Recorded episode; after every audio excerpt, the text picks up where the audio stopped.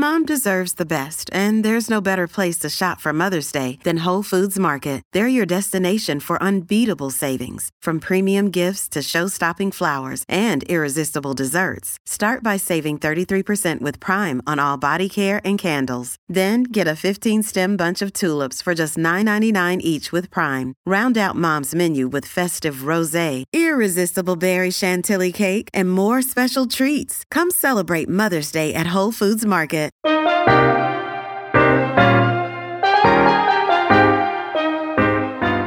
You're listening to Well Now, Slate's podcast about health and wellness. I'm Maya Feller. And I'm Kavita Patel. For most people, the name Abraham Flexner doesn't mean much. But for me and thousands of physicians that went to medical school in the United States, our entire education was shaped by this man more than a century ago. I didn't know about Abraham Flexner until I was in residency. And like so many others, he was incredibly revered and respected. That's Dr. Uché Blackstock. Her latest book, Legacy, dives deep into the history of the Flexner Report. This was a report in 1910 commissioned by the American Medical Association and the Carnegie Mellon Foundation. And essentially, they commissioned Abraham Flexner to assess all 155 U.S. and Canadian medical schools and to hold those schools against the criteria of Western European schools and Johns Hopkins. It provided recommendations for stricter admission standards, fully equipped labs, and other formalized protocols that made healthcare education more similar to Western European medical schools. But for schools that didn't have the proper funding to make these adjustments, it proved to be disastrous. At the time, there were 7 majority Black medical schools, many of them in the South, that came about after the Civil War during Reconstruction. By 1905, those medical schools had trained 1,500 doctors who would go on to both service their community and mentor future generations of physicians. The fact was that the 7 historically Black medical schools that existed at that time, they just didn't have the resources, the funding, because of the legacy of slavery. They didn't have the huge endowments of these white medical schools. And so the report led to the closing of 5 out of 7 of those schools. Looking back on the report today, one study found that if those facilities remained open, an estimated 25,000 to 35,000 more Black physicians would have been trained and cared for patients throughout the years since. Physicians who perhaps could have helped alleviate the impact of medicalized racism going forward. Currently, Black men have the shortest life expectancy out of any major demographic group. In our country's maternal mortality crisis, Black women and birthing people are 3 times more likely to die in childbirth than their white counterparts. Black babies also have the highest infant mortality rate. This was all well documented before the COVID-19 crisis, which disproportionately affected Black and brown communities. Our guest this week has been thinking a lot about the Flexner Report and the tens of thousands of potential Black doctors we lost to history. When I read that report, I cried because I thought about, wow, the number of patients that could have been treated, the number of students and trainees that could have been mentored, the research, not just in Black health, the research overall, just that brain power that could have been utilized for the betterment of society. So this week on the show, we're tackling racism in healthcare and one physician's view on how to solve it. That's after the break.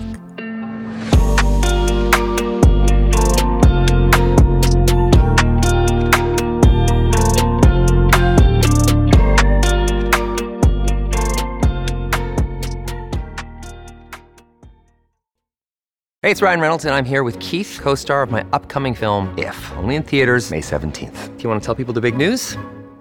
All right, I'll do it. Sign up now and you'll get unlimited for $15 a month and 6 months of Paramount Plus Essential Plan on us. MintMobile.com/switch. Upfront payment of $45 equivalent to $15 per month. Unlimited over 40 gigabytes per month. Face lower speeds. Videos at 480p. Active Mint customers by 531.24 get 6 months of Paramount Plus Essential Plan. Auto renews after 6 months. Offer ends May 31st, 2024. Separate Paramount Plus registration required. Terms and conditions apply if rated PG.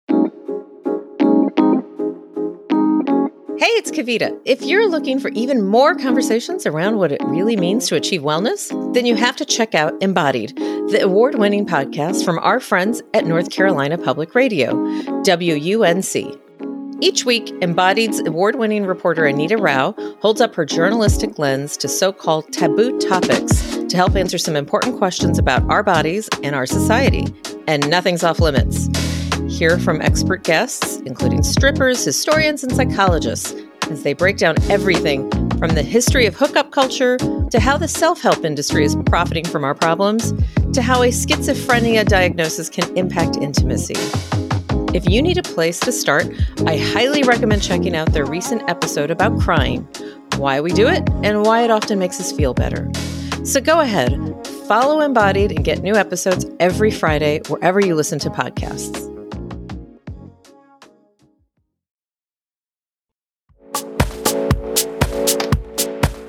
Welcome back. You're listening to Well Now. I'm Kavita Patel. And I'm Maya Feller. So there is this very real and persistent problem in helping Americans achieve wellness, right? There's a lot of structural inequities that are really baked into the medical system. People with the same health challenges, and sometimes they have the same resources, but rarely, they are treated totally differently in our healthcare system. And those divides really show up along racial lines. That's very, very stark. Our question is, how does this happen? How did it happen? And how do we actually work to fix it? Joining us to talk about this is Dr. Uché Blackstock. She's an emergency medicine physician and the founder and CEO of Advancing Health Equity. Their goal is to dismantle racism in healthcare by working with providers and healthcare organizations. And we're thrilled to be able to talk about her New York Times best-selling book called Legacy: A Black Physician Reckons with Racism in Medicine. Thank you so much, Uché, for joining us. Thank you so much, Kavita and Maya, for having me. All right, Uché, let's get into it. Let's start. We are a wellness show. We're called Well Now for a reason. So we like to ask our guests, what does wellness mean to you? When I think of wellness, especially in terms of the work I do around health equity, it's really about people being able to live full, healthy, long lives. And the fact is that many people in our country, mostly Black people and people of color, are not able to do that. And it sounds like something so simple, but sadly and appallingly, it doesn't happen. Mm-hmm. You really talk about it and write about the racism that splits our country, the medical system, into two nations. Tell our listeners more of what that really means. Sure. You know, my goal for the book and for readers of the book was to help everyone, whether or not you have like a health background or not, really for a broad audience to be able to connect the dots to why in 2024 we're seeing the statistics we're seeing. You know, so obviously the one that I think people know about a lot because it's in the mainstream media is around the Black maternal mortality crisis. But when you look at like all indices of well-being, life expectancy, infant mortality, we see that along racial lines. It was really important for me to be able to explain to readers that this wasn't just about something being inherently wrong with the bodies of Black people who live in this country, that really it's a matter of the environments and the systems that we live, work, pray, and love within. So the book has like history in it, how deeply rooted instances in history, myths that have been perpetuated about Black people and Black bodies remain today and actually influence the way our health professionals interact with Black people when they interface with the healthcare system. And I just want to say this, like, I know that most health professionals, they want to do their best and take care of their patients well. But the fact is that they are very much like every other person in this society. They absorb all the cultural messaging through media, schools, their family that everyone else does. Like they are not immune to carrying biases with them that will affect the way they care for their patients. And I feel like in the book, you talk about this century-old report, the Flexner Report. That report actually led to the shuttering of a number of historically Black medical schools that then resulted in like a massive reduction of Black physicians. Can you explain how the history, that specific history, and the ramifications associated with it? Sure. Yeah, I felt it like was so important to talk about the Flexner Report in this book just because I didn't know about Abraham Flexner until I was in residency. And like so many others, like he was incredibly revered and respected in medicine. And when I found out about this report, I was like, oh, that is really interesting. And I actually found out the report in 2020 when I read what the impact of the report was. And so this was a report in 1910 commissioned by the American Medical Association, the largest and oldest organization of physicians in the country, and the Carnegie Mellon Foundation. And essentially, they commissioned Abraham Flexner to assess all 155 U.S. and Canadian medical schools and to hold those schools against the criteria of like Western European schools and Johns Hopkins. So looking at the number of physician scientists on faculty, the quality of the laboratory facilities, admissions criteria.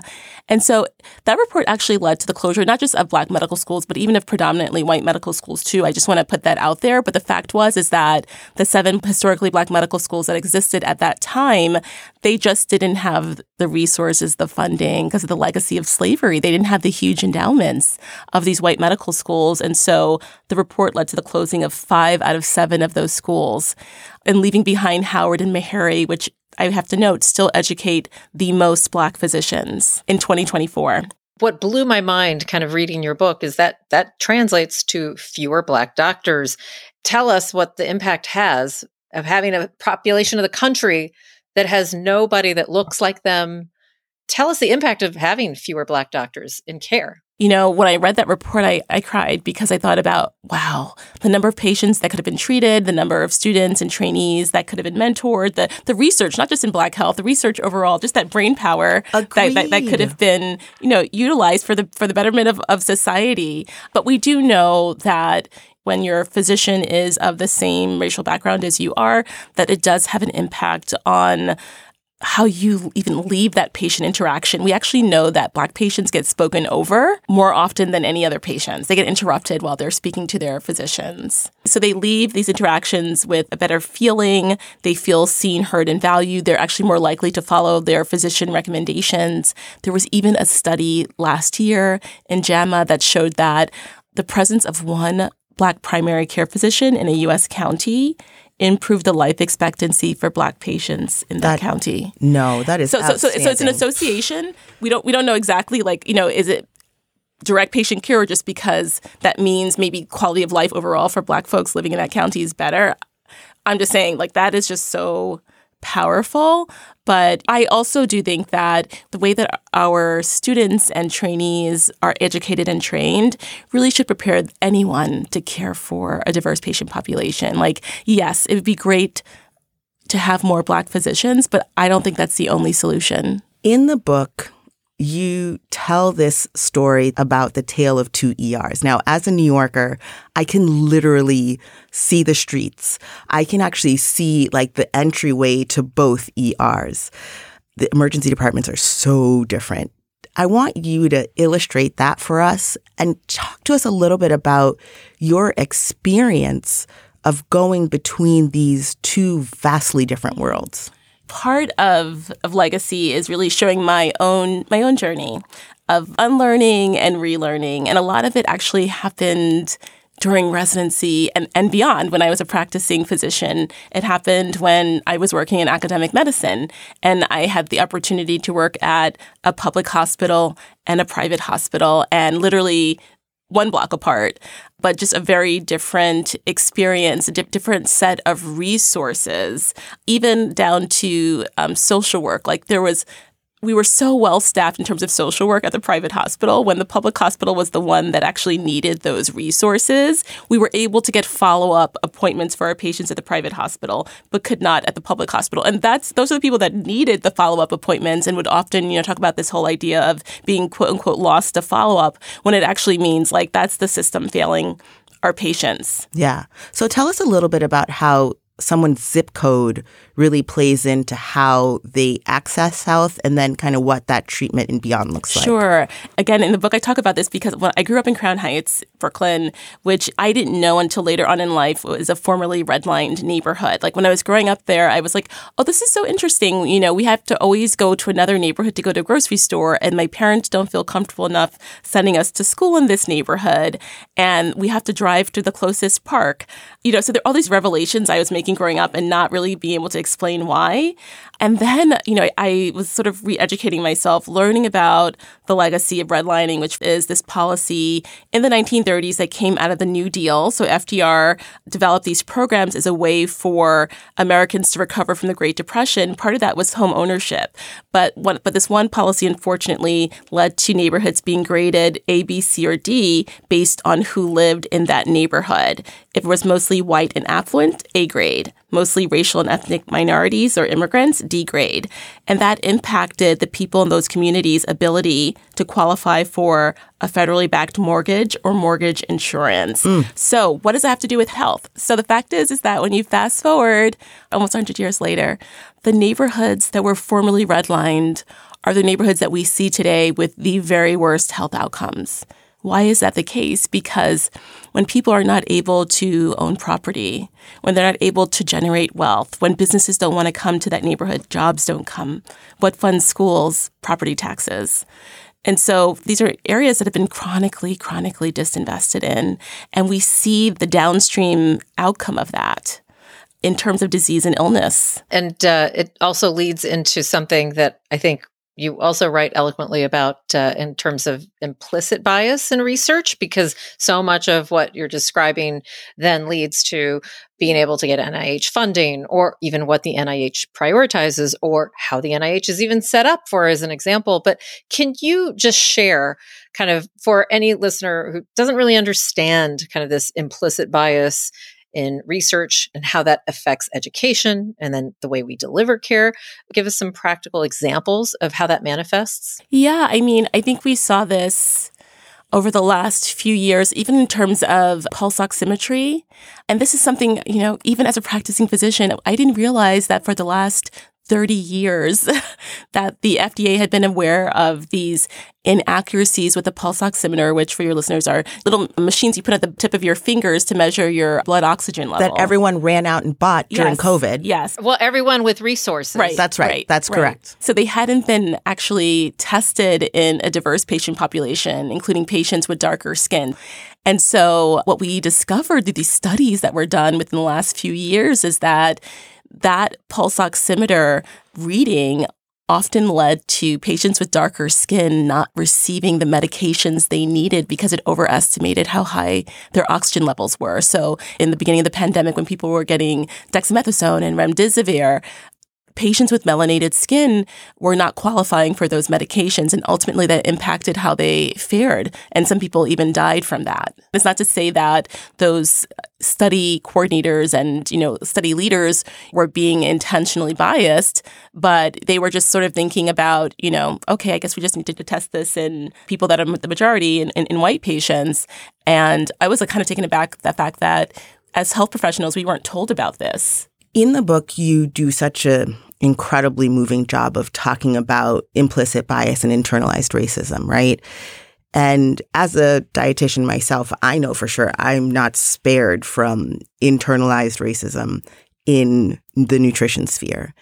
Talk to us a little bit about how that impacts Black physicians and kind of what it looks like when they've internalized that racism, and that, you know, there's the potential to also perpetuate harm. You know, I mentioned that at the end of my book because we were educated and trained in the same system as everyone else, you know.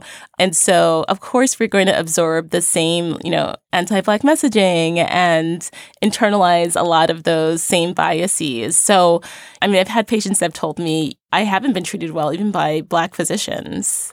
So I think that we have to all really think about what are these biases that we hold, these assumptions that we make about our patients. We have to be aware of it. And I think it's not just about training, but it's about how we educate our medical students, how we train our residents.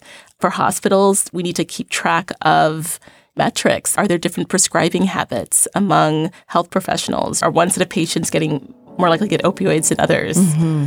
We have to have like standardized processes and procedures, unfortunately, to mitigate these biases.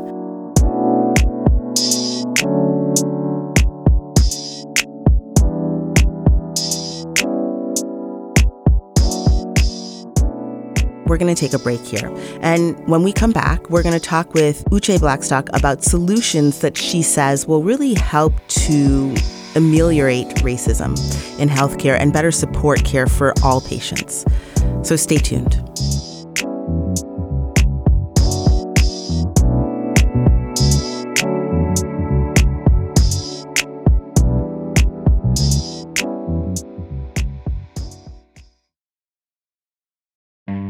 On Death, Sex, and Money, we feature interviews with you, our community of listeners, getting honest about uncomfortable things.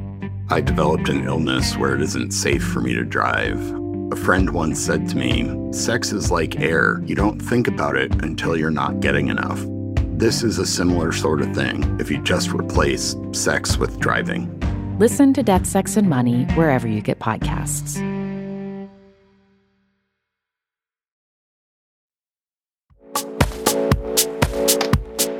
Welcome back. You're listening to Well Now. I'm Kavita Patel. And I'm Maya Feller. We're continuing our conversation with Dr. Uché Blackstock and her new book, Legacy. So, Uché, we talked about a handful of experiences as well as the impact on racism in medicine and healthcare.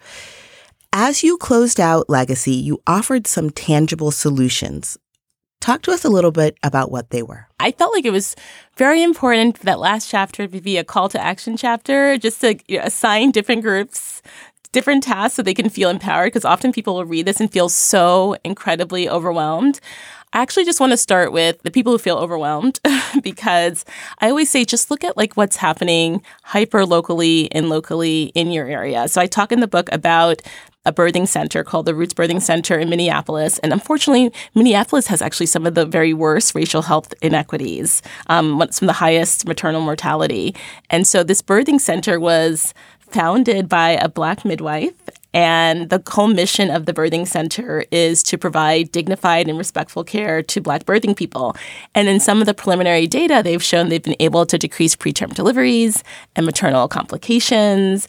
And so these are like the community-based, community-centered models of care that I think will have a tremendous impact on improving health equities in our communities. So I always ask people to look around what's happening in your area. How can you volunteer? How can you donate to these efforts? Obviously, we have to task medical schools with doing better in terms of not just filling in the gaps about the history of medical racism, but providing context on our current health inequities and why they're worsening despite advances in innovation research and technology. And a lot of it's because systemic racism is so deeply embedded in all aspects of our society. Mm-hmm.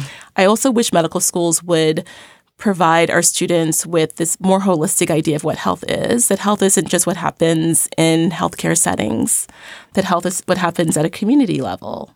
Are there resources for patients to find, for example, if they're trying to find kind of culturally relevant care, can someone listening to this go to a website or someplace to find that resource? Such a great question, Kavita. And also I want to say that, often people will say, well, what can patients do to advocate for themselves? And I have an issue with that question because I feel like people shouldn't have to feel like they're going to war. Right. It's not all on the individual. Yes, especially when they're feeling their most vulnerable. But I always want to give a shout out to, there are a lot of really great, actually Black women-led efforts and resources. So there's Health in Her Hue, which was started by Ashley Wisdom, who is a public health professional, and it's a directory of culturally responsive healthcare professionals, like not just Black, but of all different demographics who really are committed to providing Black women and women of color with respectful and dignified care. So that's a directory there. And those health professionals go through trainings and their metrics are kept track of in real time. And that's a great directory. There's also an app called Irth, IRTH, started by another Black woman, the Irth App. And that is a directory of maternal health professionals who specifically want to work with like Black birthing people and birthing people of color. So there are there are resources out there that Black women are creating some of the solutions. But I also want to just lift up those resources as ones that I've found helpful personally, and so have others. And on that notion occurring kind of like what we have to do as patients to advocate for ourselves, it shouldn't be all on us. I'll admit, Uché, I've actually helped patients of mine try to get in through the ER and kind of bypass an imperfect healthcare system And that duality is one I've practiced even with my girlfriends, you know. Of course. We'll all shout out to each other and go, anybody working in the ER at Inova Fairfax tonight? I got a friend coming in. But this, it's so sad that this is where we're at, right? I know. I totally agree. I do the same thing. We have to. But I also tell people, so if I'm pushed to answer the question, I do say that when you go in for your appointments for patients, right? When you go in for your appointments, write down the symptoms that you're having. Write down the course of them, the duration, the quality.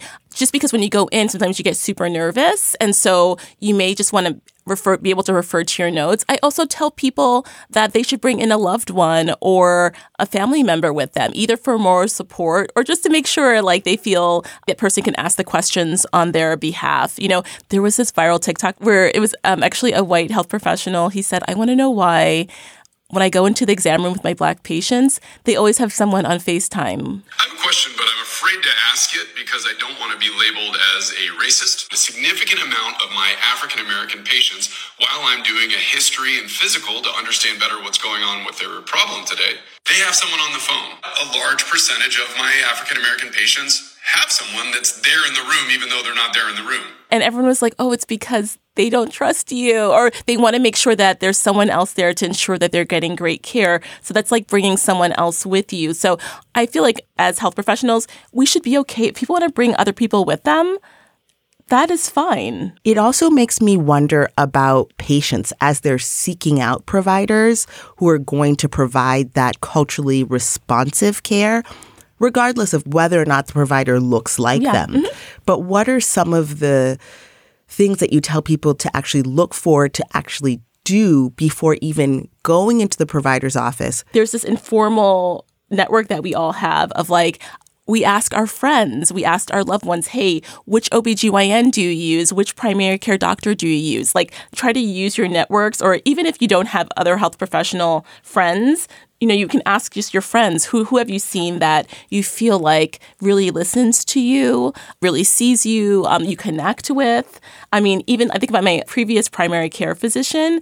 She was I had her for 10 years and unfortunately she retired, but she was an older Black woman. And literally my appointments with her, we would laugh, cry, like talk about our families. And then I would also get, I would also get checked up.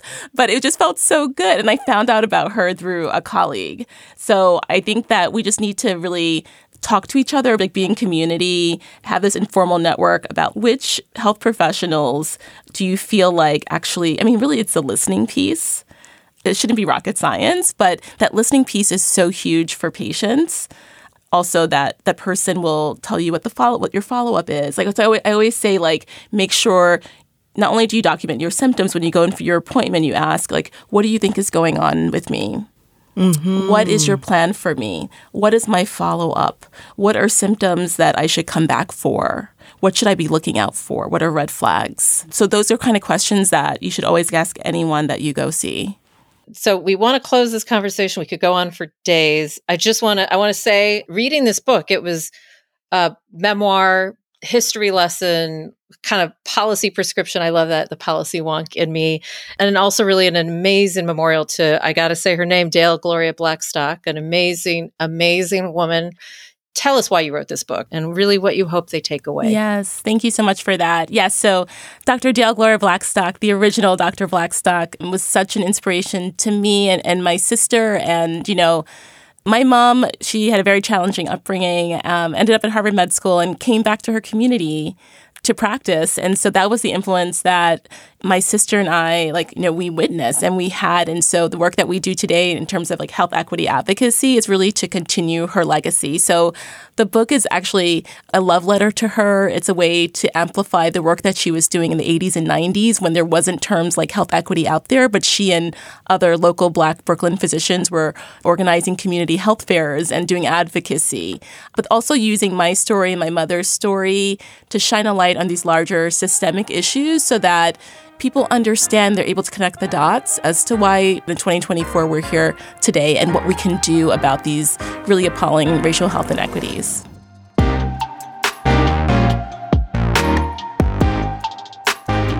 Dr. Uché Blackstock is an emergency medicine physician and the founder and CEO of Advancing Health Equity.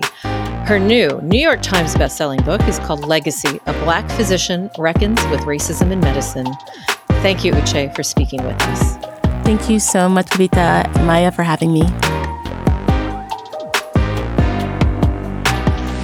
That's Well Now for this week. Our show is produced by Vic Whitley-Berry, Ben Richmond is Slate's Senior Director of Podcast Operations, and Alicia Montgomery is Slate's Vice President of Audio. If you have something you'd like us to cover, email the show at wellnow@slate.com. Follow us wherever you listen to podcasts, and be sure to rate and review us on Apple Podcasts and Spotify. Join us next Wednesday as we tackle another health and wellness story. I'm Maya Feller. And I'm Kavita Patel. Thanks for listening.